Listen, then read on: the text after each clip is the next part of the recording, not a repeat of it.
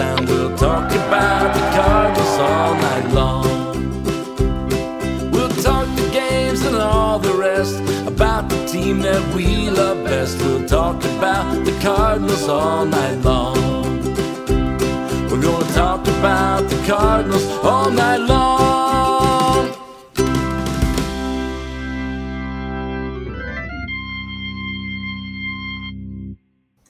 And welcome you into another edition of Meet Me at Musial. I'm your host, Daniel Shoptaw, C70. It's about at C70. On Twitter with me, as always, Allen Medlock, Red Dirt Redbird, A Medlock1 on Twitter, coming to you Friday morning after the Cardinals have finished off the sweep of the Pirates. Um, a little bit of an odd sweep, Allen. I mean, the first two games are kind of what you'd expect. You know, Adam Wainwright being Adam Wainwright. Um, we'll really want to talk some about him as well. Um, you know, and the, and the Cardinals kind of just taking care of the Pirates. Yesterday's game uh, was a little bit different and uh, a little bit, a little bit scary. Um, let's start with that, and let's start with the injuries that happened in yesterday's game. Wade LeBlanc leaves after two innings. Um, elbow, I don't know if they said inflammation. They said anyway. They sent him back to St. Louis. Seems like he's going to be out for an extended period, at least some period of time, injured list. Um, with Flaherty coming back, that kind of mitigates it some, but that still is not a, a great thing for the Cardinals.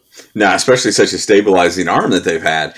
Um, the uh, yeah, it stinks for him because you know he came over as an afterthought, has really kept them above water, you know, and really pitched well and given them what they need. Um, they do have some reinforcements coming. I think we're both a little skeptical on the Mikolas thing a little bit, but it if things line out like it like it looks like it might, we may get you know Wainwright Flaherty Mikolas next week against Milwaukee, which I think was some of the plan with Flaherty anyway. Now I read something interesting. I think it was Katie Woo that had put it out that they think Flaherty may go Friday and Thursday of next week, which would put him the last game of that series, which would get, leave a pretty big hole for the 18th that Wednesday. So it's going to be interesting to see how they handle it. I can't imagine being sent back to St. Louis for uh, imaging doesn't at least put you on the t- you know put you put you on the 10 day DL. You know, it's one of those RIL. The uh, that's gonna they're gonna have to be cautious with that, just like they're gonna have to be with Kim, and uh, they just can't catch a break. Now we also 30 minutes of our show last week was how they were going to make room for all these guys. And now mm-hmm. we're wondering how they're going to potentially gain innings in a game next week. Yeah. I mean, we've, and you know, that's, that's what we usually talk about in spring training, right? You know, oh, they've got too many pitchers. How are they going to do this? How, and then somebody gets hurt or somebody, you know, falters or whatever. And the decisions are pretty much made for you and that's kind of happening again here. You know, today the Cardinals will put Wade LeBlanc on the injured list. They'll bring back Jack Flaherty, and they'll have to waive somebody from the minor leagues to free up a forty man spot. But you know, pretty much that took care of it. Um, you know, we saw that earlier in the week when it's like, okay, Daniel Ponce de Leon's got to come back. What's going to happen? Well, uh, KK goes on the injured list. Um, I worry about what's going to happen with Miles Mikolas at this rate. Uh, who, who's going to wind up uh, clearing room for him? But you know, it's it's it's been a kind of a tough week when you think about. it. I mean, we, we're kind of getting used to the Cardinal injuries, and we're also in that part of the season where, and we were talking about before the show, but just trying to decide. You know, you kind of not really looking at Milwaukee, but the wild card's still kind of there, and you know maybe the the focus isn't quite what it used to be. Um, but the Cardinals have had a lot of people hurt this week, um, and you know it's tapping into reserves that they don't necessarily actually have. Yeah, it's it's funny how we thought that they would be such a strength and their depth would mm-hmm. would carry them all year, and it has been tested all season. And then even coming back when we think there may just be too many, now they just don't have enough. It's it's it's pretty crazy how it's all worked out. Um, you know, this is kind of sidetracking on on something else a, a little bit. I do wonder if that Wednesday is open and they don't fit Mikolas into that, if it's not Rondon that gets the start. He's pitched pretty well in Memphis, and I kind of think that they just want to take a break from the Oviedo Woodford, uh, you know, duo. Yeah, I would definitely say that. You know, somebody, this it was not, I guess, last week or something uh, it was pointed out on one of the minor league broadcasts, I guess, that uh, you know Oviedo was making his first back to back starts in Memphis. Yeah. You know, and that's kind of crazy to think about. Um, but this guy needs it. I mean, we've talked about it so many sure. times. So yeah, you're right. If they can find an option for, uh, you know, a little bit of relief there, that's not him to, to kind of keep him in that that group. You know, I am not. I know that they talk about doing the same thing for Woodford you know, I'm not sold on Jake Woodford being anything more than what we've already seen. Um, so if they brought Woodford up for a spot start and send him back down, I, you know, I don't think it's going to affect his development. I don't think it's going to really do anything. I also don't know that it would be very effective to bring him up, but you know, that's a different story. Um, but I think you're also right, is that they would probably like to, you know, go to a different route and see what Rondon has done. He pitched. he pitched earlier this year, or was it um, last year? Because he is on the forty man, right? Yeah, I don't. You know, he's been up, but he hasn't gotten a start. Yeah. Okay. Yeah, I think he worked out of the bullpen. Yeah. Uh, an inning or two. It was one of those situations early in the year where we're trying to figure out why they weren't using him. Yeah. Um, oh yeah. Because they called him up and then just let him sit there and and uh, then he went back, um, and, and, we didn't really understand. That's right. So, um, it would be nice to, see something a little bit different. Um, yeah, so it's getting close to time. You know, here we are, the 13th, so it's two and a half weeks till rosters expanded. Again, rosters expanding is not what it used to be. It's only two spots, but it's gonna be interesting to see how the Cardinals use that. And it may be that if they could bring Rondon up now and he does well, that he gets to be one of those spots. Um, I, I, don't know. It'll be something to something to see. But um, you also pointed out that it very well could be, you know, Flaherty, Wainwright, and Mikolas against the Brewers, and the Cardinals are 11 games behind the Brewers. And you all right? Yeah. okay. Um, I have a cat that likes to jump in the middle of everything. Yeah, that's right. Yeah. It sounded like uh, everything just collapsed over there. Um, anyway, um, I know that the Cardinals are 11 games right now behind the Brewers, and they're not going to catch the Brewers. The Brewers are, are, a really good team. The Cardinals are a 500 team, really. Um, it's hard to say them as much more than that. But I can also see the Cardinals, one, treating that as a last stand and throwing all their best pitchers at them, and two, making the Brewers earn it to some degree, right? I mean, you know, I think the Cardinals, especially all the way back to the Tony La Russa era, was like, it may not mean anything to us, but we're gonna make sure that if it means something to you, you're gonna you're gonna get our best effort. And I think that might be part of what they're thinking there is, you know, line up our best ones, and if Milwaukee gets through them, you tip your hat, and you you don't have to worry about it. And if you win all three, then you're you know, at this point you're what eight games back still have a lot of games with them. Who knows? Um, so I think this is does feel it just feels like if you're going to run those three guys out there that it's like, you know, one one last shot. Yeah, for the first time this year, just to just to see. I mean, it's uh, you know they banked on their head to heads. I mean, there's no doubt about it. So they feel like they were going to have to win every one of them. I I would think that they look at next week as a must win series, which they should every series from here on out.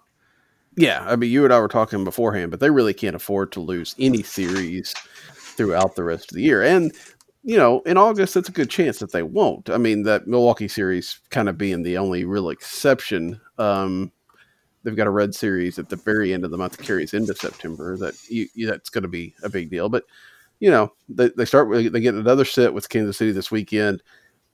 If they don't win two out of three there, that's a problem. Um, after the Brewer series, you've got three with the Pirates, two with the Tigers, four with the Pirates.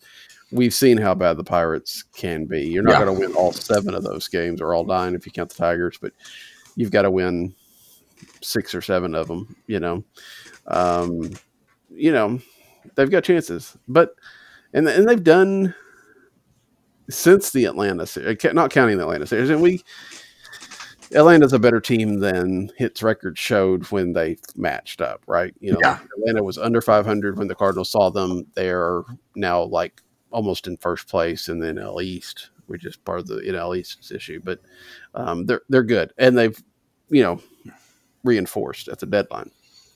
But they've won two out of three from the Twins. They've won two out of three from the Royals, and they swept the Pirates. They're doing what they're supposed to be doing, which is better than what we saw in June when they had all these weak teams and they just could not beat any of them.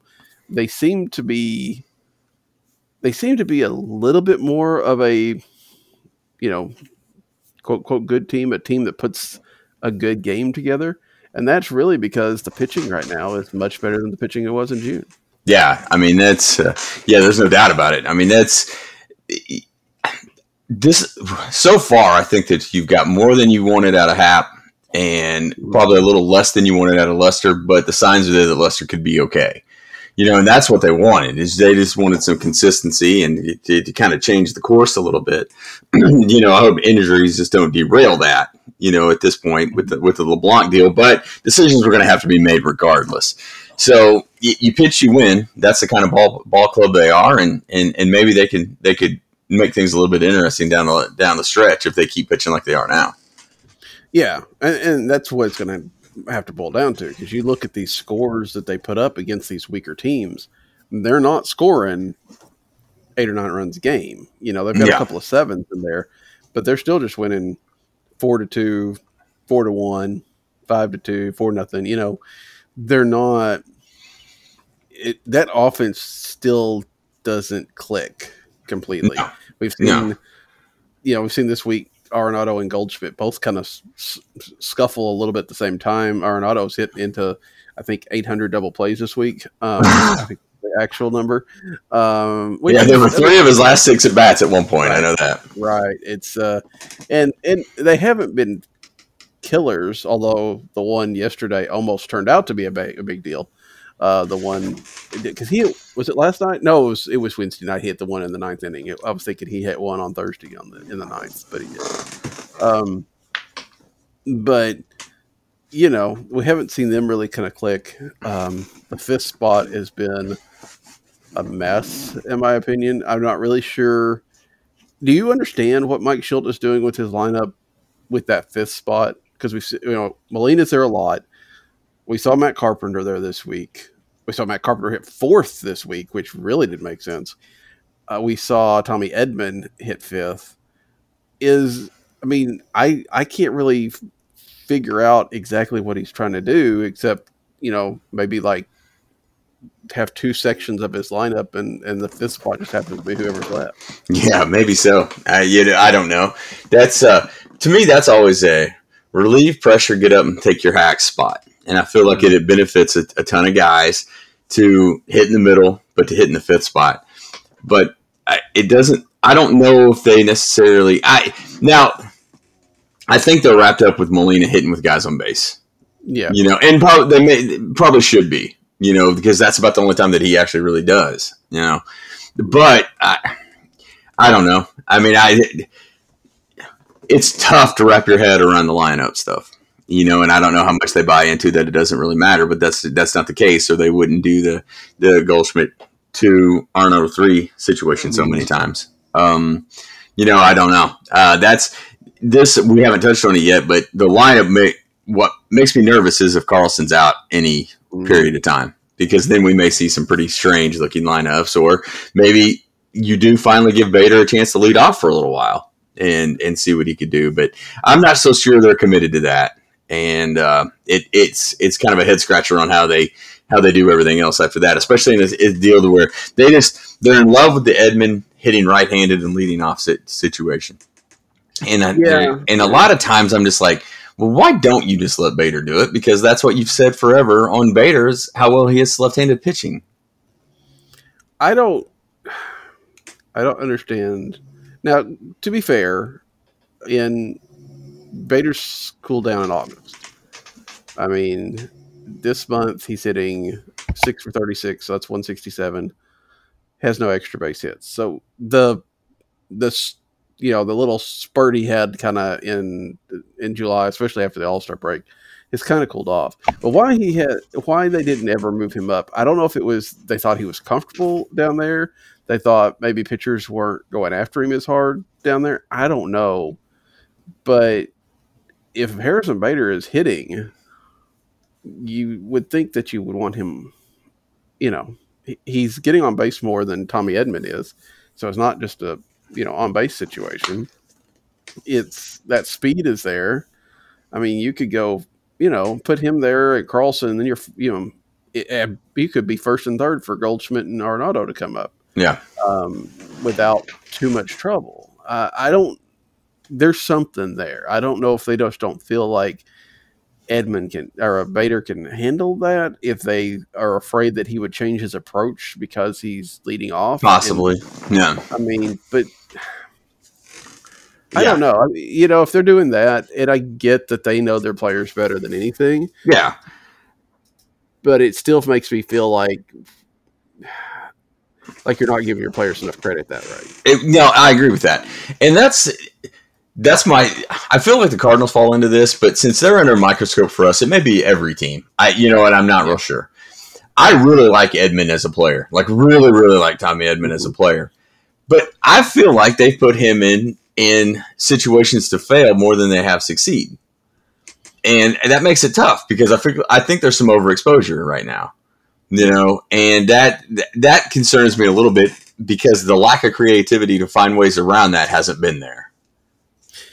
Yeah, I mean, we have talked everybody has talked that Tommy Edman is a good asset to a team if he's being moved around, if he's not necessarily playing every day, um, you know what? What's the name that has everybody has said about Tommy Zobrist or Tommy Zobrist? Yeah, ben, I, yeah. You know, yeah, Ben Zobrist.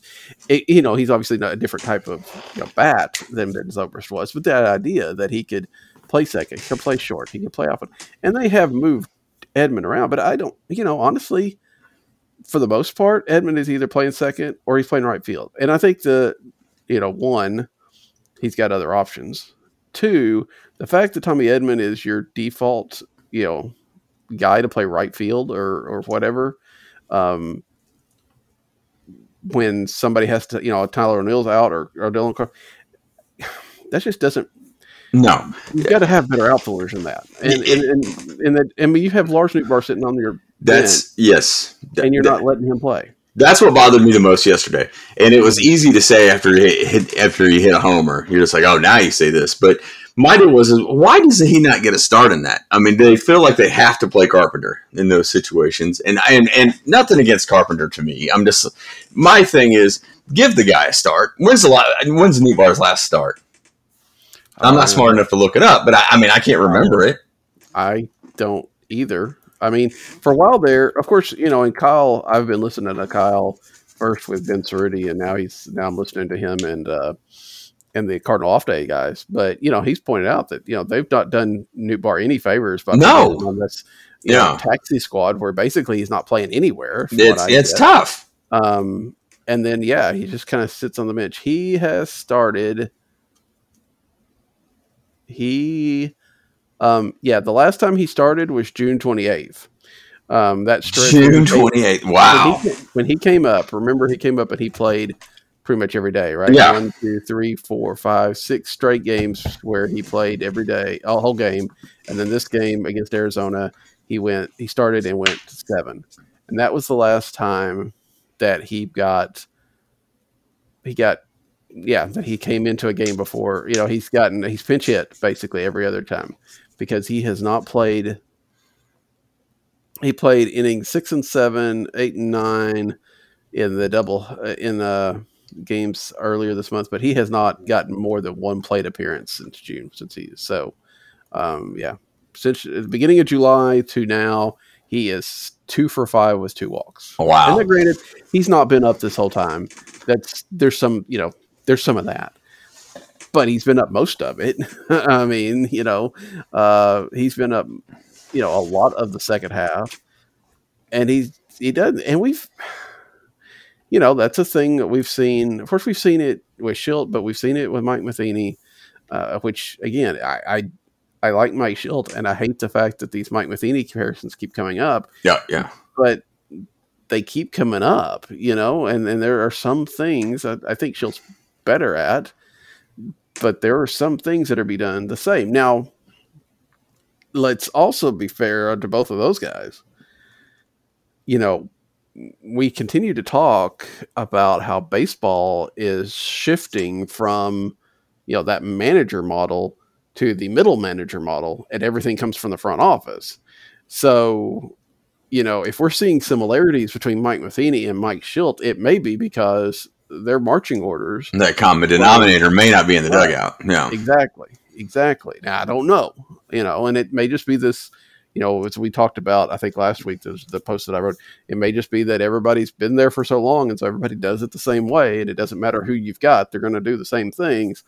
But you know, there needs to be some sort of, you know, I just I, I don't get. You're right. I don't get you starting Tommy Edman when you've got an actual outfielder. Outfielder. Yeah, that's exactly what I was getting ready to say. You took the words out of my mouth. I was getting ready to say the exact same thing. I was like, it would have made a, a ton of sense.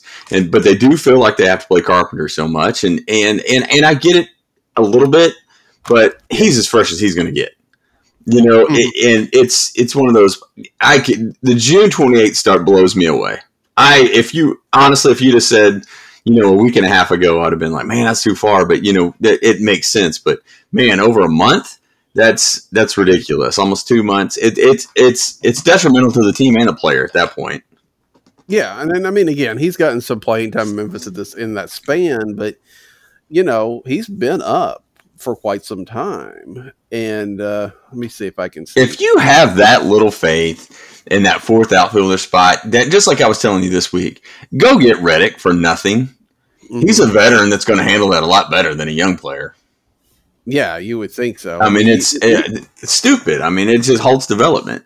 You know, yeah, that's the thing. Let these guys develop. Let's see. He has been on the active roster. Uh, let's see. When did he first? He came up. He came up. He has been active since seven thirty. Uh, Nootbaar has since the since they traded for Lester, and you know they uh, sent out Thomas, so I think they brought Nootbaar up then. Um, and since that, I mean, he's been active since then, and that is, um, that is six games he's played in, five plate appearances, four at bats, two hits, homer. You know, he's two for four with a walk in that time period. Um, I think some of us, it, because we're not seeing that much, we kind of think of, and you know, his overall stats, you know, his overall hitting is 200. So we think, well, you know, he's just not done much. And part of it is because he hasn't played. But, you know, even when he's had his opportunities of late, and they've been very minimal, but he's actually done a little bit with them. Um, at some point in time, you would think that, hey, it would earn you a start. And maybe, maybe it does tonight. Who knows? I can't, if, if Carlson's, if Carlson's out, and you can't imagine, I can't imagine Carlson plays tonight, no matter if he doesn't go on the injured list. He's not playing tonight, right? Um, I I would think that's the case. Yeah, with imaging, I can't. I, mean, I, yeah.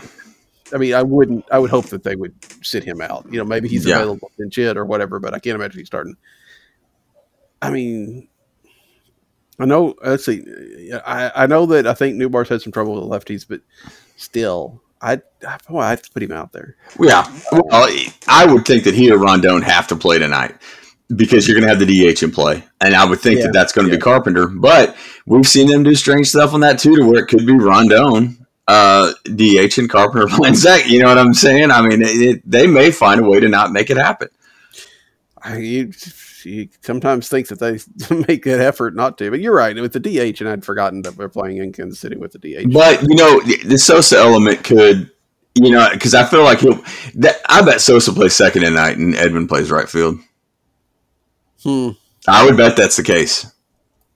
I mean, I'm not going to rule that out at all. I think we just, I mean, we kind of saw that. We saw Ed, we saw Sosa play second, what, yesterday? Yeah. Um, I, at least once in the series, I know. Yeah. You're not going to sit Young right now. Um, no. You got to kind of strike. Wait, you, feel like he's building on. Well, I want to bring DeJong up later in the show anyway, but he is. uh he's going to play. I, yeah. I bet that's how they do it tonight. I bet Sosa plays second. I bet Edman plays right. Uh, I, and you, I, I'm not like I said. I'm not arguing with you. No. Oh, I know. I agree. It, it's it's all in the roster management that gets frustrating. Yeah, I don't know. I mean, I like to see Sosa play, and I think he's got he can help a team. Uh, you know, I don't know what exactly he is necessarily. I mean, there are games where he's awesome, and there's games where he's not. And of course, his defense is is, fine, is, is pretty solid. But yeah, to to do that makes sense. You know, to put Sosa at second and DeJong at short, okay, I can do that. But Yeah. you know, that would be a real good time for Edman not to play because it's not like Tommy Edman. And again, this is we're not we're not criticizing Tommy Edman necessarily here, Yeah. but it's not like Tommy Edman is this you know slugging force that you have to get in the lineup. I mean, he's fine. He's you know I, I, two- two- I- two-way I'm- player, but yeah, I believe they feel that way when he's hitting right-handed, though. and they do because you're right. They keep leading him off up there. It's funny to see a guy lead off one night and play at bat eighth the next night. Yeah. Um, and I understand playing the splits and stuff. That makes sense. But it wasn't working either until you know Edman hit that home run. Um, you know he'd been like over sixteen over the last few days. Um, you know trying to do that leadoff stuff. Then he hit the home run in Pittsburgh, and then he didn't do anything else. Um, you know I don't. I just don't. I don't quite get it. I get his value to the team, and he is valuable. I'm not, but you know, his his on base percentage is under 300. He has, you know, he's not a slugger. He's not necessarily even a guy that gets. I don't think, and maybe I'm just not thinking of it um, without looking at the stats. I don't feel like he gets just a ton of like clutch hits or anything. I, I mean, he's a solid, good utility guy that in days past, utility guys, you know, were those guys you used here and there, but you didn't use them every day. I don't know. Yeah, he- well, he's a valuable guy. There's no doubt. I mean, and as a utility guy, he has a chance to lead them in doubles this year. Mm. I don't know how indicative that is of the rest of the lineup, though. You know that that could be the trouble. But I, I look. What frustrates me about now Sosa Sosa being on the roster adds an element to this. But are you ever amazed that they're so willing to play him at right, play him at second, play him in left when he has to? Rumors that he can play center, but he never gets sh- a shot at shortstop yeah. you know, because that I mean that makes you pretty dang valuable, and you could be an everyday player in an, at a different position type deal. I think he's overexposed, like I said earlier, and probably needs to be more of that extra piece than a starting rotation guy. Um, but it's it's weird. It's just strange how they make the roster up a little bit because I just don't feel like it's any detriment to him. I feel like it's a detriment to him. Yeah, you know, you said that about him lead the team in doubles. Maybe um, one of the reasons he leads the team in at bats. Yeah, I mean, he's the guy that this team has put out there more often than anybody else. Now, not not completely true because we're not looking at plate appearances, and Goldschmidt's walked more, and so but he's right up there. I mean, you've got Goldschmidt, Sure. Arenado, Tommy Edman have taken the most, you know, have been at the plate more than anybody else on this team, and two of those you make sense, and one of them doesn't. yeah. But you know, Yeah, I mean, and and, and it's one of those situations too, to where uh, uh, he doubles are doubles with with without a doubt. Right. But his speed's the game changing element, you know, in those. Um, whether that fits into this argument, I don't know. But I think that those attributes are where they feel like he has to play every day, and I just don't know if that's the best for him. Yeah, I mean you're right. I mean he's got 19 steals, and the next closest is nine. So they they like that part of his game. I- mean, I feel like some of these guys are fast enough they could run if they let them. Um, I mean Tyler O'Neill's second with nine, and if I mean, we know Tyler O'Neill's fast. I don't know how well he's a base runner. You know, I don't know how uh, how anxious they are for him to be stealing bases either. you know, uh, I guess that's part of it, but um, I don't know. Like I say, you're well. It'll be interesting to see the the lineup today and see how well you're if you're right on on that. Now you said you want to talk about Paul DeJong. We're right in this middle infield stuff. Why don't we just go shift over to that? DeJong, you know, he he had a hot stretch, kind of cooled off, had like an 0 for 18. Now he's hitting again. Um, are you seeing anything different? We had an article this week on the in the Post Dispatch talking about how he was he had kind of changed up his approach, um, trying to you know hit through the ball instead of around the ball, that kind of stuff. You know, that kind of stuff. Sometimes you hear from players, and sometimes it's good, and sometimes it sometimes it's true, and sometimes it's just you know what they want to say. But at least over the last few days, whether that's because of the competition or whatever, yeah. It seems to have clicked a little bit with him. Sure. Well, it's funny because you look at it and think, boy, DeJong, he just doesn't have a place next year, and man, he's bottomed out. And, and, I agree with that. My, you know, my issues with him is I just don't understand how you can go from 30 homers, 30 doubles to nothing. Well, you know, after a quiet season, now you look, he's going to hit 20 homers, and his OPS plus is going to be around 100. He's going to be a league average player and play a good shortstop. And it's one of those: is he just gaining traction now, or you know what? What's the situation with DeJong? Because I the a hot finish makes me question whether they're going to move off him. Um, and I don't know. And sometimes I think that that may be the best move, but I don't know. It, it's funny. Even as close as last weekend, we were thinking, man, they're gonna we're gonna have to do something with DeJong. And then when you look at the stat line, you're like, well, it's not, not much different than I actually thought it was going to be. I remember at first the season, I said, hey, in six months you're going to look, and DeJong's numbers are going to be where you thought they were, but he's going to have the highs and lows. Man, that may still be true and I feel like this year's been more of a low than anything. You're right. I mean, looking at his numbers, 2008, you know, his first, well, I'll say his first full year. It was not 2007 was his big year. Rookie year came out of nowhere, had an OPS of 121, uh, OPS plus 121. But 2018, you know, 25 doubles, 19 homers, OPS plus of 102. Uh, 19, you know, the 30 doubles, 30 homers, OPS was right at 100. Um, and then this year, you're right. He's at 16 homers right now. His OPS plus is at 91. A good finish. He's not going to have the doubles, um, but a good finish is going to kind of line him up with what he has been doing um, in di- a little bit different ways, but still pretty close. Now, I wonder if I, I don't think you're. I think I don't think you're wrong it would be difficult for them to move off of him. But I also wonder if he could show that he's got something, you know, a good good six weeks to end the season. If that doesn't make them a little bit easier for them to trade him, yeah, and then go out because there are so many. The favorable contract will help on that. Yes, it will, and especially when you know people like you know Corey Seager and stuff are getting huge deals. Now, again, the Cardinals have money coming off the table, but they may not want to spend it all in one place like yeah. that, and so they may want to keep DeJong. In which case, you know, it really is hard to see how they upgrade this offense. Yeah, I, it, like no, I agree with that, and this goes into something we'll talk about all of se- off season. If they're if they keep DeJong and they keep Edman, they have to have another option that can hit at those mm-hmm. positions. You know, and I, I don't know if that's money well spent or not, but I think that they have to improve at one of those spots because the outfield's done enough now to where I think that you're probably locked in at least for next year. Yeah, yeah, I don't see them. I can't see them unless unless Harrison Bader's little little you know surge at the end of July doesn't continue. I mean, like we said, he struggled in August. If if he can't bounce back a little bit, but even so, with that defense, it's hard. That's what I was. Gonna, I was going to say. Yeah, knowing them, I think that they're in love with the defense, and I I would not be surprised to see Bader sign an extension in the offseason.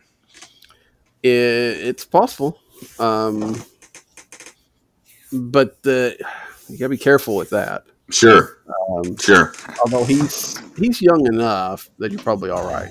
But when you've got a guy that you know has to play, you know, Gold Glove defense to be valuable to your team, and not necessarily, you know, I mean, just saying when Bader has struggled in the past, you know, if he starts to slip a step or two, then all of a sudden that contract looks looks kind of iffy. I mean, yeah. you know, Do, we saw you- what happened with with with Matt Carpenter. Yeah, no, no, no. I, no, I agree with that. That's. Uh, I do wonder. Back to DeJong, not to circle back to this a little No, bit. You know, a guy that's that's plays steady shortstop does not kill you, and actually is a, is. I think he's a really decent. Is a decent shortstop. Um, you do wonder if a guy that's power profile is what it is, and that's what you're going to get at him. You're going to get strikeouts, but you're you potentially get could get homers and doubles. I mean, are you giving up on him too quick? He's 27 years old. You know that Yeah. that that's a concern I have. I that I wonder how much factor that plays into it. There is some of that, but I mean, if you look You have at to improve somewhere. Yeah, you have to improve Yeah. somewhere. And I don't when you look at how could you know pretty much how consistent he's been even 18 19 20 21 i mean you know you're getting low batting average you're going to have power and you're going to have a you know league average ops plus it's it's hard to see where he's going to take that step up you know and be a guy that you're worried about, especially since he's play. It's not like a, a Randy Arozarena situation where he hasn't played. I mean, you've seen him play. In fact, you know, 2019 he played 159 games. Well, and, and and I don't even mean it as the fear of a trade. I mean, it's Yeah. mine is more one of those. Is he more valuable with you? yeah, and that's well, that's and that's possible, but you know, there's there's gonna be. It's hard to know. I mean, there are teams that would find him and his contract pretty interesting, but I don't. I think those are second division teams, Yeah. And I don't know. I mean, if- Obviously, If I'm Baltimore, I'm all over Eddie Young in that ballpark. Right. Um, but you know, can you get value from a second division team? You know, because they're not likely to be trading you, you know, a prospect, you know, some big prospects or anything for him. And you know, can you fill a need from that? I don't know. Um, so yeah, it could be that they don't. That they, but then, yeah, I mean, maybe, and maybe he turns into you know, maybe they have him work at second base this offseason and they still go get a shortstop. And Sure. then I- think they No. have to. I think they have to add a bat up the middle. That would be the that would be the concern right now. Now, what level that that will that makes it interesting. but if you keep DeJong and again, this is off-season speculation tough, we probably getting a little ahead of us, but keep DeJong that would leave Edman to be that, you know, versatile guy in theory, Yes, unless they kept running him in the outfield. Um, but then, you know, what does that mean for Edmundo Sosa? Yeah. You know, is he a guy that maybe you do trade off because people think that there's some value in youth then they think something could come out of him? Um, and of course, he's, you know, league minimum type thing.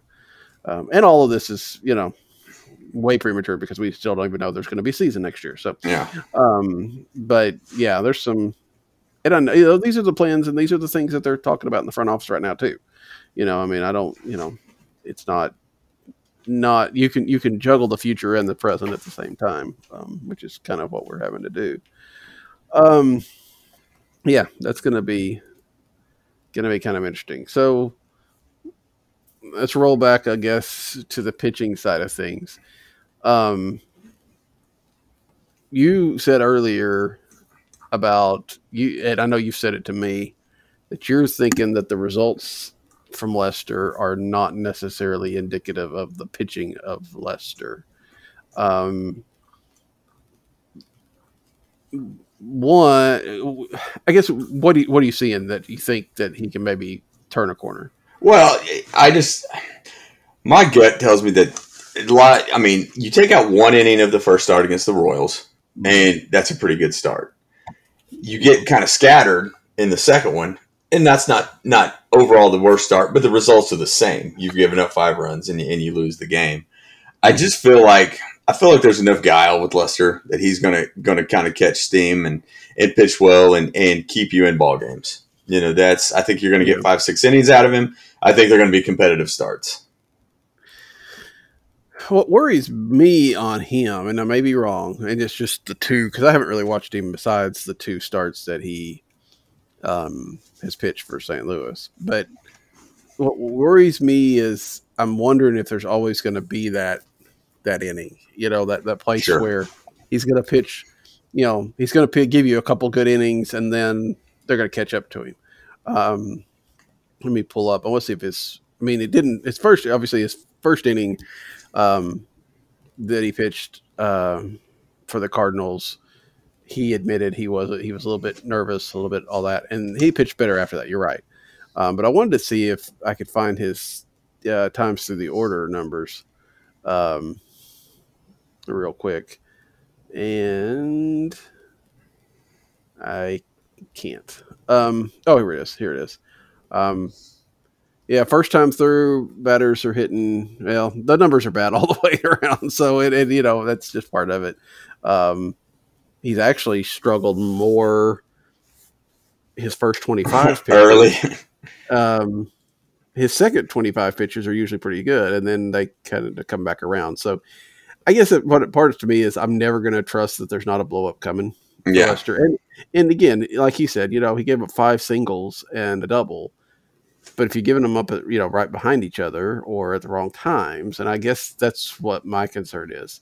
Um, y- y- but I can see what you're saying, and I think that that's possible. And hopefully, see, he pitches on Saturday. Saturday, so hopefully we'll see that uh, against the Royals. I got to say, this I I was writing the preview uh, for the Substack last night and realized this has got to be one of those really weird situations. And the fact that the Cardinals are seeing the exact same three pitchers from the Royals on the exact same order. Uh, how often that doesn't really happen much, you know? I mean, even if when you see a team close together, you you usually you might catch one or two of the same pitchers, but you don't always seem to catch the same three in the same order. That's weird, and hopefully the Cardinals have similar results against yeah. the first. Keller's pretty good. That's what kind of concerns me a little bit. Yeah, he is, and, and Bubic, he worked out of trouble That's last true. time. So, And Minor is a guy I would have liked to have seen as a Cardinal. and I know Ben Godar talked about it on on his show too. Is expecting that to be kind of a guy that the Cardinals would like to yeah. trade for, and um, I imagine the price was just a little bit higher. I don't know if Kansas City has plans for him, or well, he's a free agent though, isn't he? I don't know. Um, but still, I I get a little bit concerned. I honestly, of course, again, it's an it's a kind of a moot point now, but I did wonder if you know, and I still think it's a possibility that Lester doesn't finish the season with the Cardinals. When if you know if Kim comes back, if um, LeBlanc isn't out for a long period of time, it comes to some sort of roster crunch that you know if Lester has another bad, couple bad starts, maybe he becomes, and they just you know write off Lane Thomas as the guy that they were going to write off anyway. Um, I, you know, I'm not saying that's guaranteed, but that's kind of my feeling. Is I think even when they traded for the car for those guys, the Cardinals had that possibility that at least one of them wouldn't finish the season with them, um, just because of the return of Mikolas and Flaherty, and those guys. You know, Happ works in the bullpen. I don't know if I can imagine Lester in the Cardinal bullpen though. Nah, I can't either.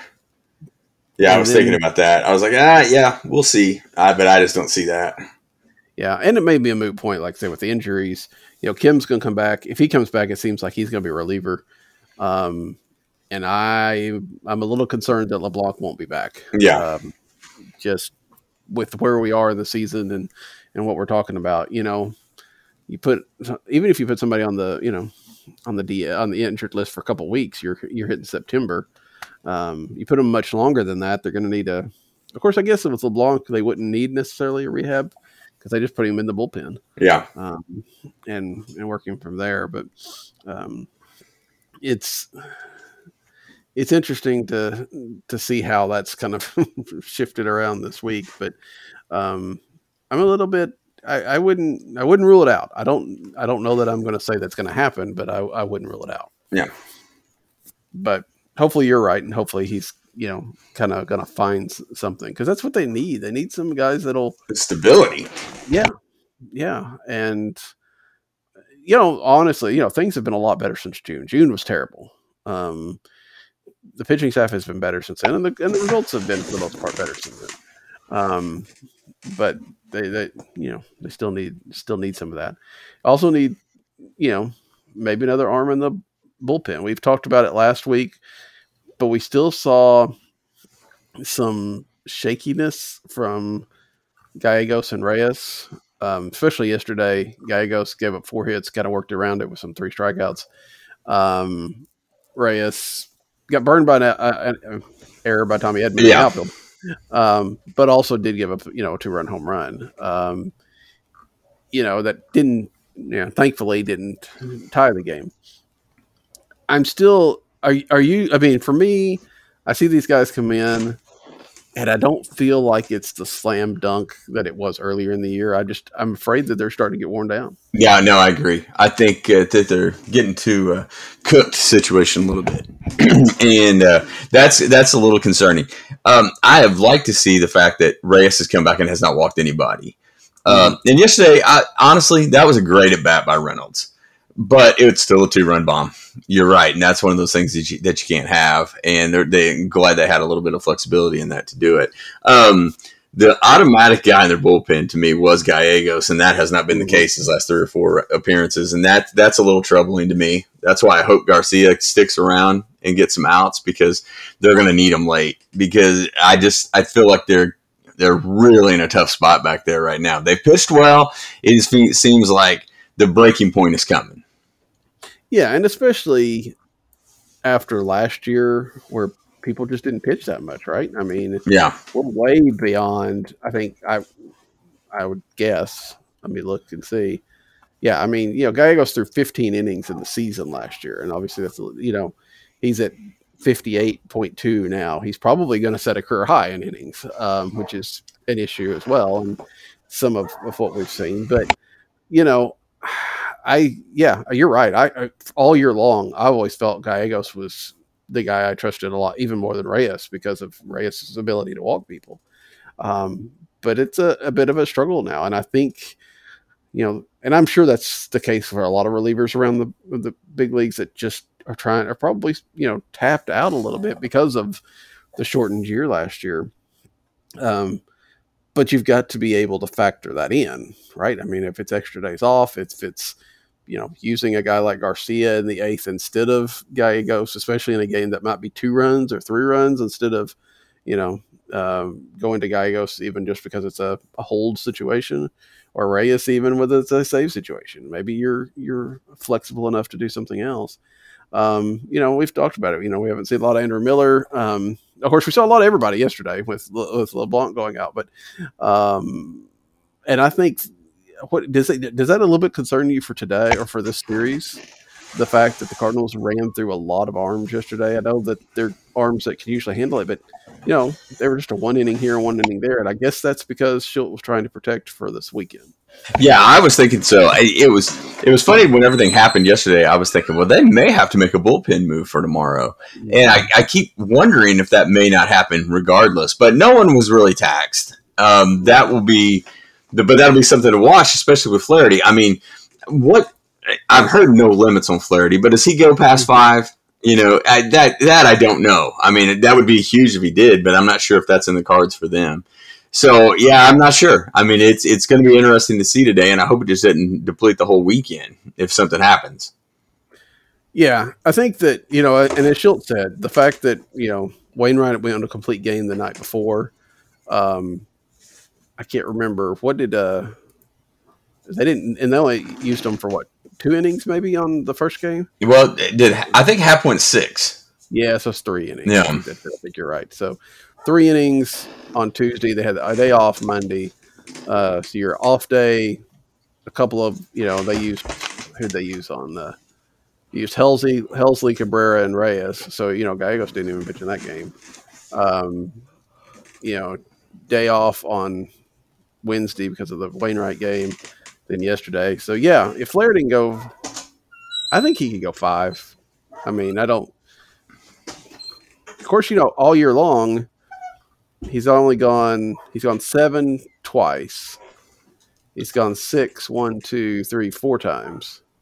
So, you know, if he goes six, that would be probably about the limit of what you'd expect. Yeah, So, he's got to go at least. I think he's got to go at least five. If he goes less than five, then then you start worrying about the bullpen for the weekend. yeah. I was thinking four or five is what you probably expect tonight. Um, and then, uh, but yeah, that that was before you know everything happened yesterday.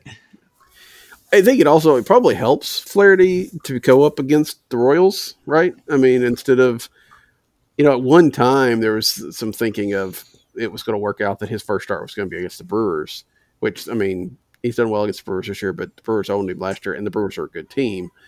Um, to be able to kind of work his way in to make his last rehab start, if you will, against the Royals, uh, that I think that's got to have some value, and probably one of the reasons they would. I mean, besides the fact that Flaherty was chomping at the bit to to get back and hasn't seemed to show any indication that he doesn't isn't ready um, to be able to pitch either against Pittsburgh yesterday or, or, against, as it turns out, Kansas City today.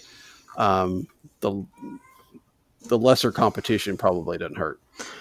Yeah, and I I wonder how much Milwaukee factored into that anyway. You know, because I was thinking about about when he would start and where they would go in that week after. But you're right; it would have made wouldn't have made any difference whether it was yesterday or today. Yeah, no, not with the off day. Yeah, so the DH uh, makes a lot of sense. Yeah, it does. I know that. I mean, we keep hearing that he hurt himself swinging. I remember at the time there was an idea that he was hurt during pitching, and he, you know, made it worse when he hit. Um, and I know that there's you know a lot of pro DH people out there you know pointing at that, but you know that's part of the you know injuries are part of the game and everywhere, and I know that we could tell you we could avoid those, but pitchers get hurt enough as it is. So, um, but yes, I can understand. You know, that's just one less thing he has to worry about and focus on. Yeah, exactly. Um, and, and Shildt was right. I mean, and I'm, it was honestly a good thing to hear from Shildt.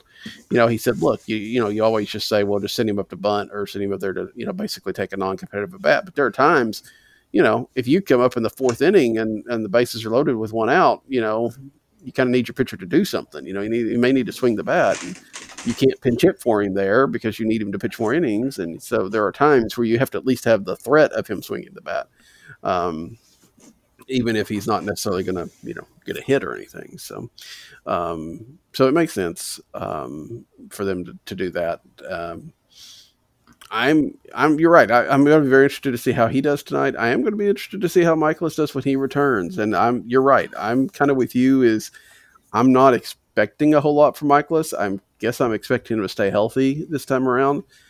But you know, I've said it before. I said think at the time that Mikolas extension was not necessarily the smartest idea of the front office, just because they had him for another year, and now that extension's been eaten up with a whole lot of injuries. Um, you know, twenty didn't pitch at all, basically hasn't pitched but at twenty one, um, and nineteen wasn't a real great year for him. Um, you know, I'd like to see something come out of him, and then they've got him again for next year.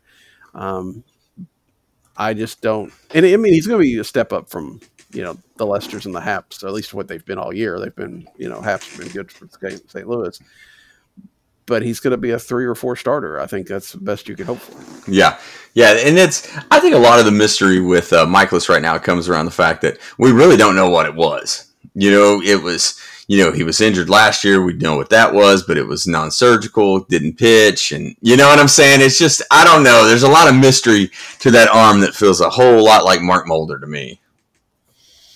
Yeah, yeah, that's a that's pretty good, pretty good uh, comparison. I think that you know Mulder was a, a, guy that expected a lot from and never really got it. Always um, close, but never made it. You know, it's just it was tough. Yeah. Um, remember at the time of that trade, everybody thought Daric Barton was going to be the big thing. oh yeah. And uh, turned out to be a little bit more of Dan Haren. um, yeah, it was funny. The uh, I remember we were talking about last week of the guys that have been in line of, uh, uh, you know, here we are complaining, and Knizner started last week, by the way, you know, right after the show. Yeah. But uh, the line of guys that we'd heard that were that were next to succeed Yadi, and I feel like it started with Barton, and uh, so. yeah, and it was weird because they were trying to find other positions for him and whatnot, but he was a baseball America darling. And I remember that trade thinking, oh man, I'm glad they were able to use him for something as big as you know, Mulder, and you know, I'm not sure it was successful on either side. Really, I don't know. Mulder had a really, really good year here, but you know, time, time. yeah. Um, I remember it was back uh, when I was still fairly new to.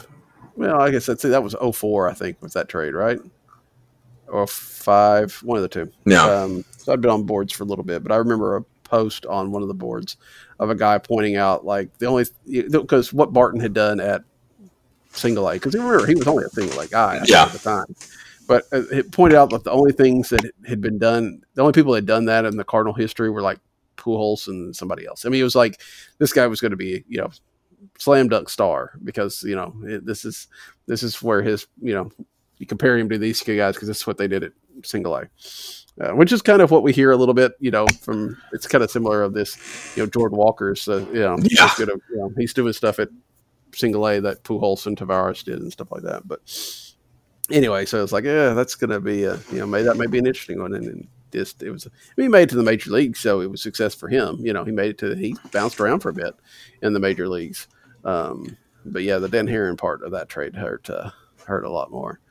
Um, and yeah, it was it was good, and it's I think it's not it's not an accident that Andrew Knizner has played. I think if I'm right, like once a series since the trade deadline. Um, I think that I don't know. I don't know if there's been discussions with with Yadi, uh, and maybe this idea that, or it's just look, we're we need to, we're not really in the race here, you know, or we're not. We got to see this guy. I don't know what the deal is, but you know, it's it's not always been like a day game after a night game either. I mean, he's played like in the middle of the series or something like that. I'm glad to see it, um, and I don't, you know, we, we need to see what Andrew Knizner can do, and and if Yadi comes back next year, which we I don't know if we talked about last year, last week or not, but there was that idea that he was Yeah. looking for extension. Um, if he comes back next year, I, it just it's hard to see him be the starting catcher because that you know it's it's kind of time. I don't want to say it's time to fully move on. I'm fine with Yadi coming back next year. I'm fine with him catching Adam Wainwright, and I'm fine with him, you know, trying to continue to set records. I mean, Yadi's got a chance to be second in a lot of catching categories if he comes back and plays a decent amount next year. But there's got to be there's got to be like an even timeshare at best next year if Yadi comes back. Yeah, you'd want to see it. I mean, because then, it, I mean, here we are talking about Nootbaar. You know, in his first year Yeah. back, you talk about it. Somebody that was handled poorly has been uh, Knizner, and but you know, I would think that that would be in the works. But I've said that for five years. Yeah, yeah, we continue to say. I mean, we said that at Yadi's, you know, not his last contract, the contract before that. You know, it's like, oh, it's just going to give him a chance to, you know, you know, work his ease his way out, and to for Carson Kelly, we thought, and then no, not not so much. Um, I mean, Yadi will be out there tonight, um, but I, yeah. I, I, Knizner will probably play Sunday, don't you think? I would mean, think so. Yeah, especially the way that they've done it. So, you know, in the past week. Yeah, I think he gets one there. Um, you know, Yadi's going to catch every game Adam Wainwright pitches, and he should. Yeah, Um, but if if Knizner could get into one game a series, um, he might not play against the Brewers. We'll see how that series goes. But I'd like to see him get in at least once every series to get a start. Um, thought it was kind of interesting yesterday as we're just kind of hitting on little random bits and pieces here before we end the show. A little bit interesting yesterday that that uh, Shildt actually pinch hit Yadi yeah, um, and used both catchers. I mean, granted, it was in the ninth, and granted, the fact that he'd burned through his bench um, unintentionally as much, but you know, just because of the injuries and stuff like that, um, didn't have a whole lot of option. But uh, you don't really see that very much from him. Yeah. It's it, it. I thought that was interesting as well, and they they commented on it several times on the broadcast that this is pretty rare. When he gets a day off, it's usually a day off. You know, Yeah. but you know they obviously you know had to burn the two players because of the Carlson situation. So you know probably doesn't happen if not. Yeah, probably not. And uh, you know, and it was a situation where Rutter was in scoring position, which does tend to lend a good spot for Yadi, as you said earlier. Um, yeah, that, it was it was good to hear. I don't want to say it's good to hear, but it was maybe a little bit comforting to hear. Because to watching the game, you're like, why didn't Nootbaar stay in? Why didn't Nootbaar just, you know, they do double switch? Because Nootbaar had pinch hit, hit his home run, and then the next inning, Carlson's out and Rondon's playing the outfield. And we're like, why didn't you just double switch? And it turned out they had inserted Nootbaar, you know, as a pinch hitter uh, before they found out they needed to replace Carlson. And so they couldn't, they kind of got caught there. I think otherwise they would have. Because that was just like, it goes back to what we're talking about with Nootbaar and such. That was like what does the guy have to do to actually play the field? you know, Yeah, yeah, yeah. you're not switching there. exactly. But at least, at least it had some reasons behind it. Uh, anything else? Uh, no, no, you know, I, yeah, well, no, not really. I was gonna say we, I, I was gonna rally back to some more uh, next year stuff where you know Gorman's hitting right now, which may play a factor in that middle infield true. depth, but you know, that's that's for another day. Yeah, I mean, from what I understand from, you know, again listening to Kyle, I mean, he still has a little bit of work to do, but he also has a lot of work to do defensively. But Yeah, if there is a DH next year, you know, what does that factor in? And you know, how how does that, you know, if we talk about DeJong moving to second, but if Gorman's going to be able to play second, at least passably, yeah, yeah, there's some some interesting things there. I'm still, and I, I look forward to when we can really get down into the yeah, the off season because I'm still kind of of the opinion that even if the Cardinals have a lot of money coming off, you know, it's probably just going to get it eaten up in arbitration and stuff like that. And this team might not look a whole lot different next year than it does now. But you know, Yeah. We'll we'll talk about it then. Um, Allen and I'll be with you next Friday, um, talking about hopefully uh, another good run, and we'll talk about that Brewer series as well. So until then, for Allen, I'm Daniel. Good night. Good night. Shooter from the belt to the plate. A swing and a miss, and that's a winner. That's a winner. A World Series winner for the Cardinals.